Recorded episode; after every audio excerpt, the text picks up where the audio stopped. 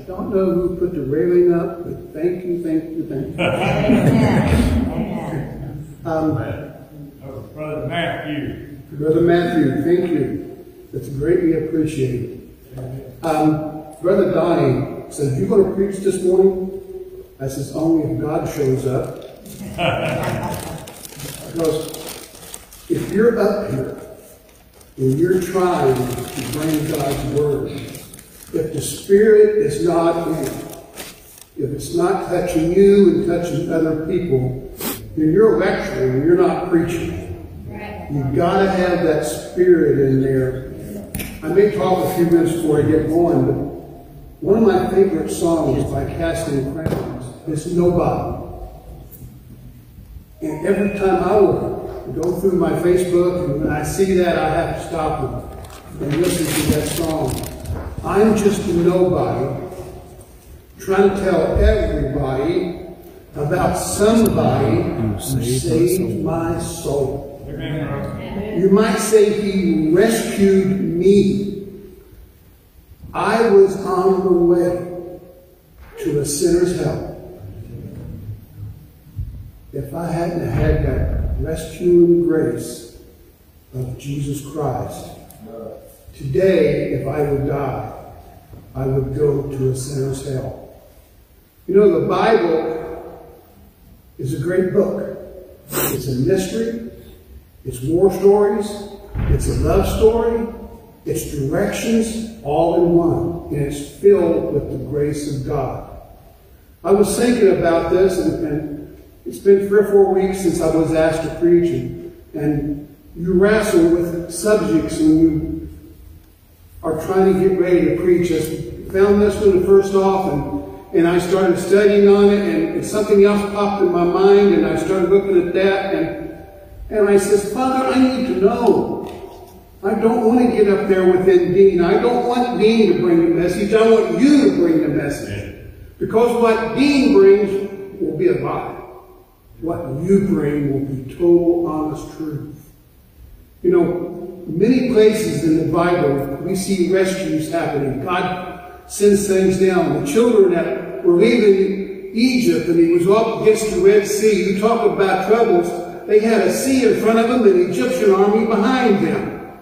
God came down and he rescued them. He gave them the way through their problems. He helped them. He, he even destroyed the whole Egyptian army in the process. And they go on over in the promised land or, or work towards it. And then they go to another river needing to cross this and God split that river just like he did the other one. And they crossed over on dry land.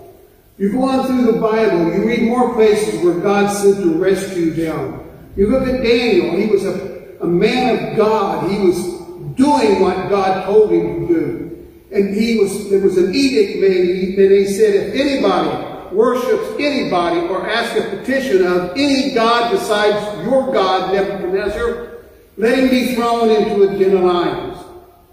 Nebuchadnezzar, in his old pride, he says, hey, we'll do that. But he didn't realize it wasn't Nebuchadnezzar, it was the one that the Persian after him. For, forgive me, I get names mixed up sometimes. But this man didn't want to do this. And Daniel says, let it be done. Let it be done. If God can save me, he will save me. And that night Daniel slept on a lion skin rug. The three Hebrew children, they didn't refuse to bow down to the idol and they threw them into a lake of fire or furnace of fire. I think it was seven times hotter than it should be heated. They walked out without even the smell of coke on them. And the old king looked down and he says, Hey, wait a minute, Didn't we throw three in there? Well, I see four in there right now, and the fourth one is like the Son of God.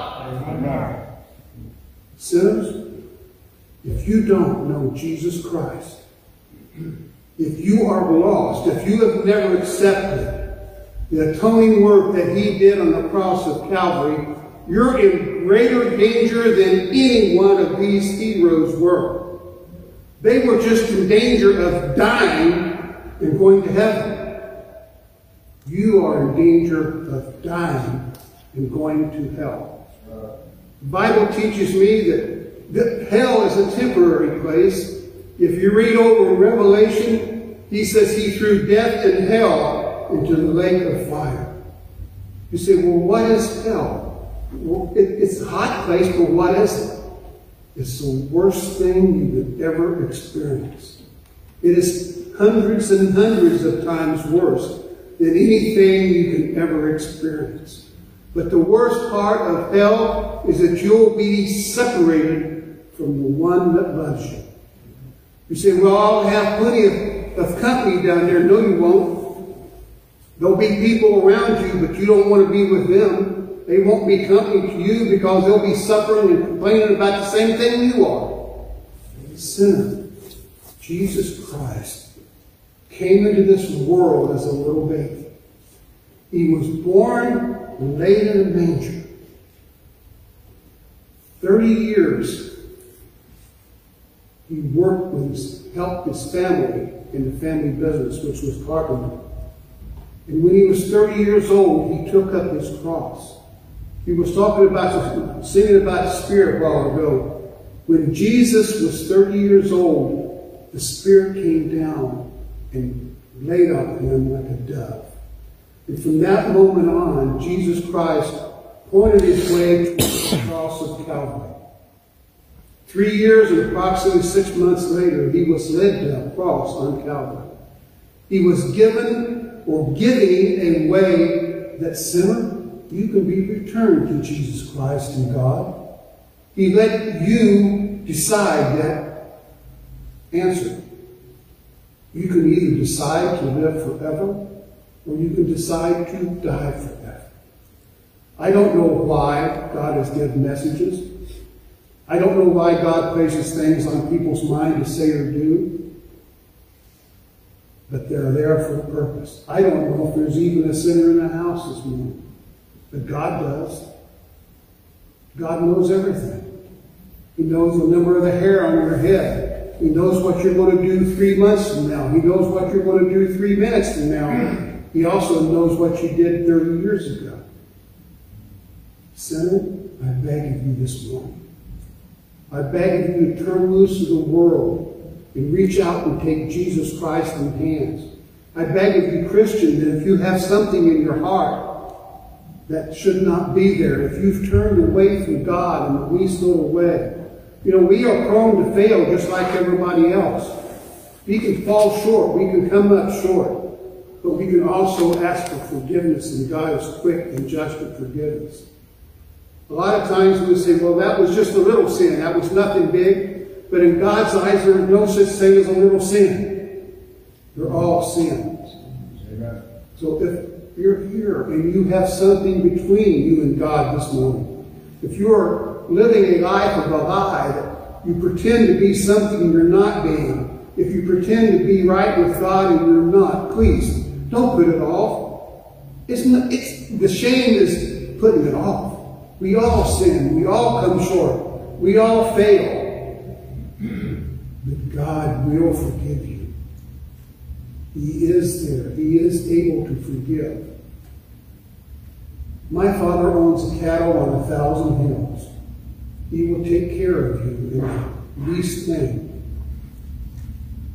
How many times have you put your life in God's hands? How many times have you said, Father, it's yours.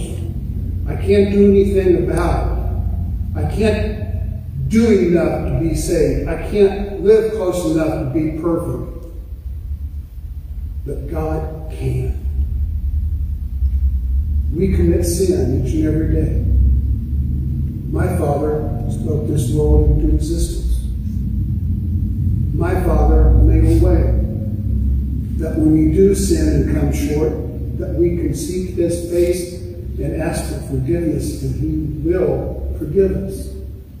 My Father made a way that you could be saved from the sinner's hell. He made that way through offering his Son to take our place, take our punishment on the cross of Calvary. So if you're here this morning if you need the saving grace of Jesus Christ. It's His grace. His unmitigated favor that saves us. If we got what we deserved, every one of us would go to a sinner's hell. Amen. Because we are nobody trying to tell everybody about somebody who saved my soul. He is there. He is just. He will forgive us. He will embrace us. He will put his arm around you and, and say, My child, I am with you. All you got to do is depend on me and lean on me. Yeah, you may go your way, you may backslide, but I am still here. Come back to me, child. By the grace of God, I am what I am. So again, I pray, if you need prayer, if you need forgiveness for something you've said or done, or something you have been told to do by God that you didn't do, He will forgive you.